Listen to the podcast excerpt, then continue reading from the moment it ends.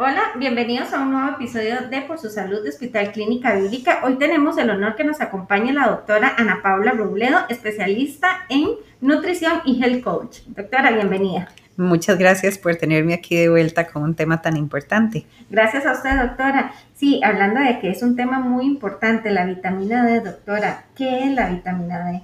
Bueno, empecé, empezando con la vitamina, la vitamina se puso como vitamina D hace tiempo, pero en realidad lo que se ha visto es que tiene eh, receptores en cada célula del cuerpo y actúa más a nivel hormonal. Entonces, la necesidad de ella realmente ya se, más bien entra a ser como un nutriente más esencial, ¿verdad? De que realmente lo necesitamos. Y nuestros estilos de vida han hecho que sea una de las vitaminas o de los nutrientes que están más críticos en la población, encontrándonos con un 40% de deficiencia en la población, casi la mitad. Doctora, se le conoce como la vitamina del sol. ¿Por qué? Bien, justamente porque esta vitamina se absorbe a través de la piel. Cuando los rayos solares entran en contacto con el colesterol de la piel, hacen varias reacciones químicas hasta adentrarse en el cuerpo.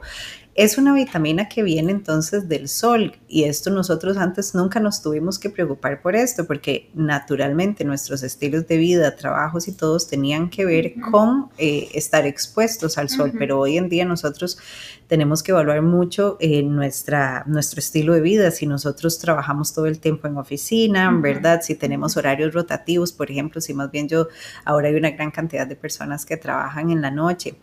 Y también se ha visto muy afectado porque en la época de los 70, que es donde empiezan a salir los protectores solares, se prohíbe o se empieza a satanizar muchísimo la exposición al sol como lo peor que te puede pasar. Jamás al mediodía evite esos rayos, ¿verdad? Y justamente son esos mismos rayos, los del mediodía, los de después de entre 10, 11 de la mañana hasta 2, 3 de la tarde son justamente de ahí los que nos ayudan a absorber la vitamina D, no los rayos de la mañana. Justo le iba a preguntar eso, doctora, ¿qué horas son como las más apropiadas? Obviamente con una protección previa. Más bien con un buen balance en el tiempo, porque nosotros no queremos salir y exponernos largos ratos. Son, la vitamina D se absorbe por los rayos ultravioleta bajos. Estos se absorben en un rango de tiempo, dependiendo del color de la piel de la persona, andan entre 5 y 15 minutos al día, lo que uno necesita. Entonces, básicamente, exponernos todos los días, salir unos 10 minutos, qué sé yo, podemos escuchar unas tres canciones, podemos hacer respiraciones profundas, hacer nuestro rato de meditación, lo podemos ir a hacer un ratito afuera, pero si nos ponemos a a pensar que le hacemos día a día, no lo absorbemos, no lo hacemos de esa forma. Y cuando salimos al sol son en una o tres vacaciones al año que tal vez salgo, voy a la playa y hago todo lo contrario, me expongo dos, tres horas seguidas, cinco horas seguidas al sol. Entonces ya ahí paso más bien a tenerlo en, un, en algo que es muy dañino. Esto es un tema de balance, ¿verdad? Es como, esto se, se satanizó mucho, pero es básicamente como decir, bueno, ya que los humanos no podemos vivir en una atmósfera de oxígeno saturada al 100%.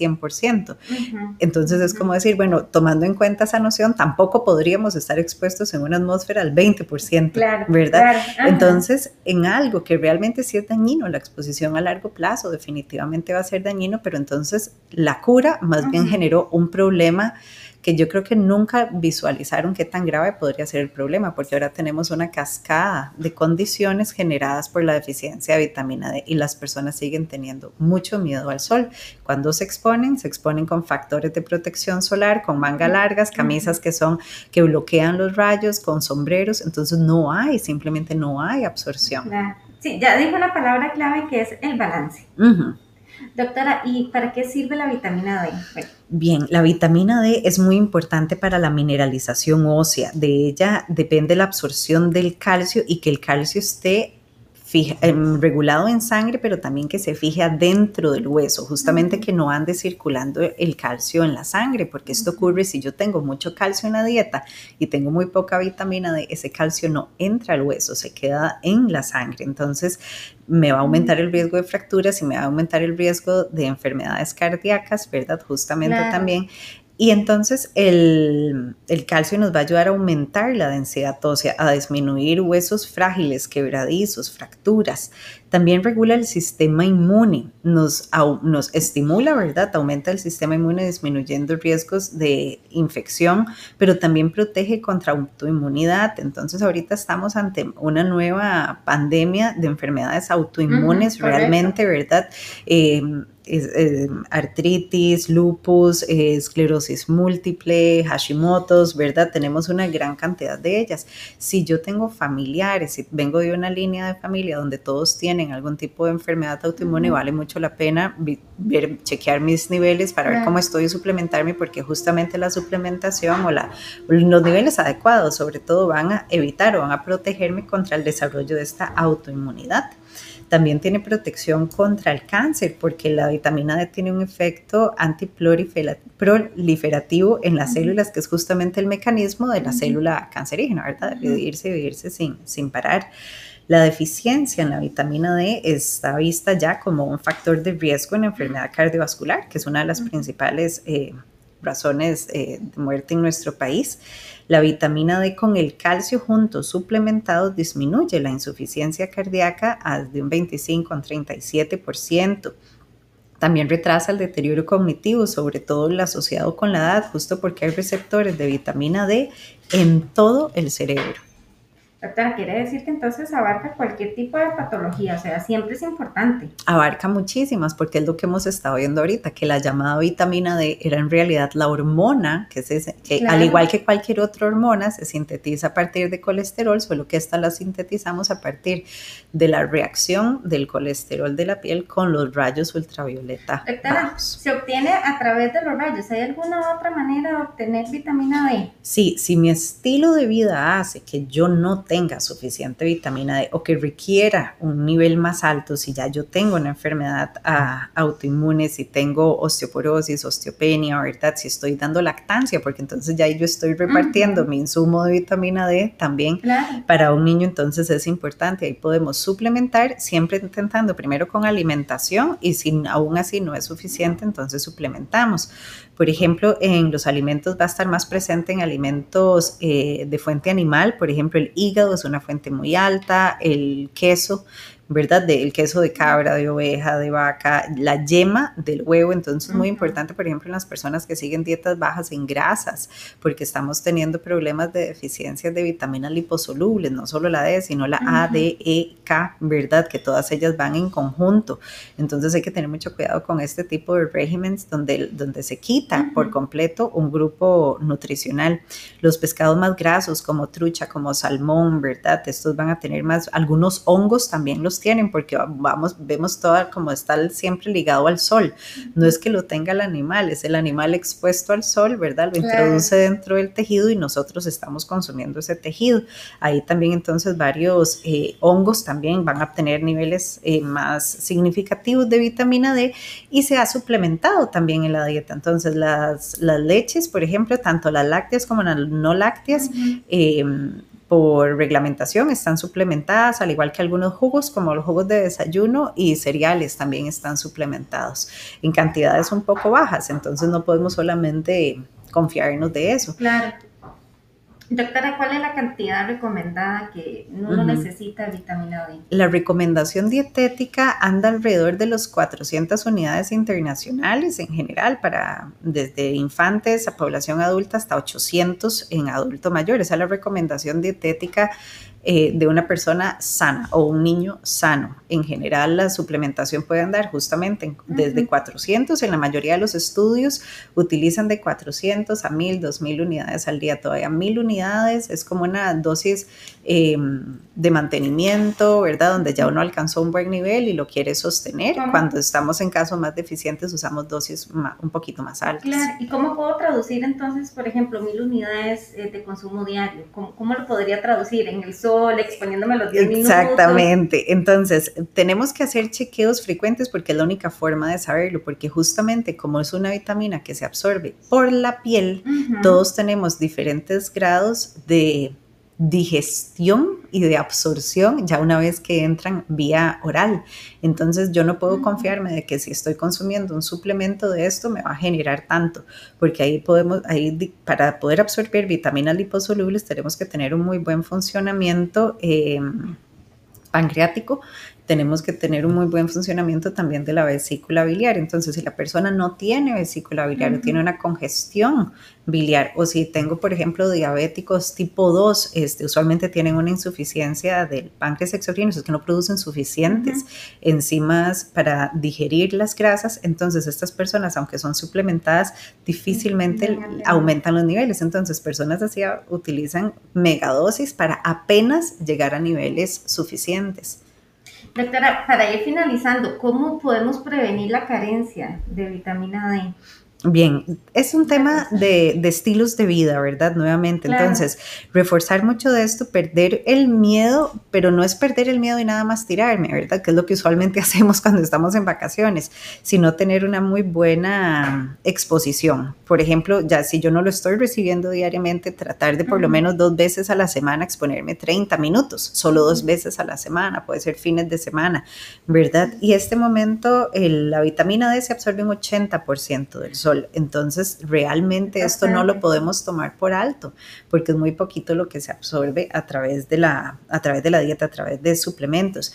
Y es importante, siempre es muy importante medir los niveles en sangre. Es un examen que vale mucho hacerse la pena justo hoy en día porque eh, la vitamina D está asociada también en lo que es la, los cuadros de infección respiratoria aguda, ya previene estas gripes, previene todo esto y, también ayuda mucho a mejorar la parte del asma. Entonces, ahorita que estamos entrando en una época bastante lluviosa, que estamos eh, grabando justamente en octubre o en plena pandemia, ¿verdad? Este, Del COVID, entonces se vuelve realmente muy importante, ya que se ha visto que de ella depende la gravedad tanto la infección, el contagio como tal, como la gravedad de la, de la, del COVID va a depender mucho de la vitamina D. Entonces, ver siempre medirlos, ¿verdad? Si yo soy una persona susceptible, aquí por ejemplo, si yo estoy dando lactancia, si, ¿verdad? Inclusive a un bebé, porque usualmente los bebés son deficientes por una madre deficiente en vitamina D.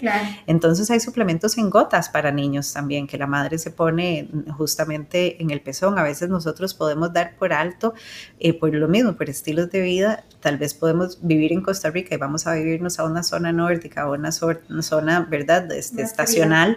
Y entonces probablemente la mitad del año vamos a necesitar suplementación, pero como no vivo ahí, no estoy tan enterado ni estoy tan metido en eso y tengo que tomarlo eh, en cuenta.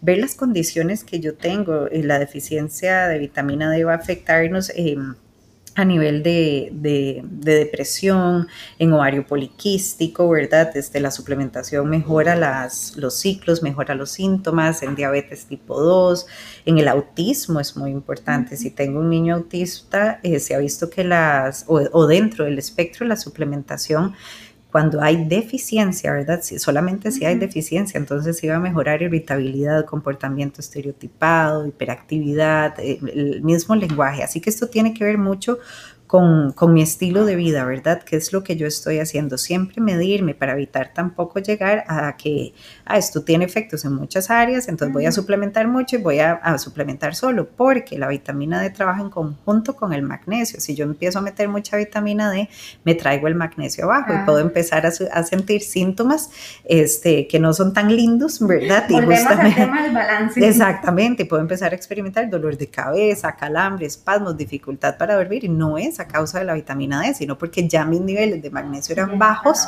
y entonces vienen todavía más bajos. Este, ver... Em, lo que yo hago en el día a día, ¿verdad? Tener estas exposiciones cortas, pero tratemos de salir, tratemos de salir un poquito al sol, perdámosle el miedo, siempre teniendo este balance, teniendo esta adecuación, ¿verdad? No más de 10, no más de 15 minutos. Usualmente las personas con pieles más claras necesitan exposiciones más cortas y las personas con pieles más oscuras necesitan exposiciones más largas. Es decir, si tengo una descendencia, este afroamericana voy a necesitar eh, exposiciones de hasta media hora o hasta 45 minutos, más bien necesitan mayor exposición. No queremos quemarnos en el momento en el que empezamos a sentir la pielcita rosadita, rojita, es un buen indicio para de una vez meternos, porque ahí es donde ya nos estamos excediendo. Doctora, y la edad tiene un papel fundamental, ¿verdad? Acá no importa qué edad tenga, la idea es tener todo este tipo de balance para tener una exposición. Exacto, sí, los adultos mayores tienden a estar usualmente en mayor riesgo de, deficiencia por todo esto que hablábamos, de que a nivel digestivo no van a tener tan fuerte la absorción. Y a nivel de estilos de vida, usualmente tienden a quedarse mucho en la casa. El adulto mayor tiende a evitar siempre la exposición al sol. Y usualmente si se exponen, los exponemos, ¿verdad? A los, a, los abuelitos, eh, si están en una silla de ruedas o algo así, los exponemos a las 7, 8 de la mañana. Ahí no están captando vitamina D. Entonces es mejor tomarnos unos 10 minutos, salir al sol, dar una respiración profunda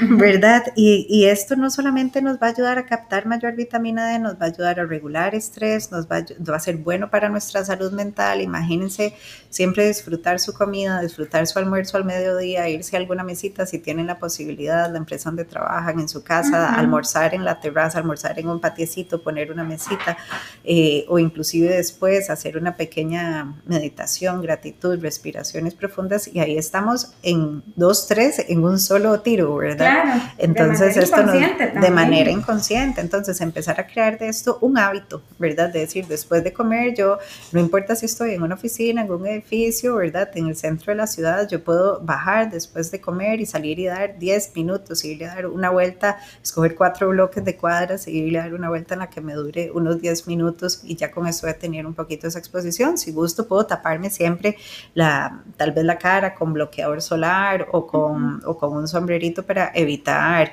pues aparición ya de arruguitas o de manchitas, pero siempre ojalá tratar de andar mangas cortas, shorts, si me voy a exponer para tener largos... Eh, eh, mayor exposición. Mayor exposición de la piel, ¿verdad? Este, en contacto directo con el sol, sin el bloqueador solar. Igual es este, son cinco, bueno, ya se lo dijo, ¿verdad? De 10 a, 45 minutos según el tipo de piel, o sea, tampoco es que nos vamos a Pero la recomendación sería práctico 10 minutos al día, 30 minutos dos veces a la semana en el sol entre las 11 de la mañana, 2 de la tarde máximo. Sí, doctora, muchísimas gracias de verdad por la participación. Encantada, muchas gracias a ustedes por permitirnos traer otro tema eh, que genera mucho de qué hablar y, y, traerles claridad en todo el tema de la vitamina D y motivarlos a que con cosas muy prácticas que no tienen costo alguno podamos mejorar nuestra salud. Claro, le recordamos que es la doctora Ana Paula Robledo, especialista en nutrición y health coach. Si usted desea que la doctora hable eh, sobre algún otro tema de su interés, nos puede escribir al correo podcast Muchísimas gracias.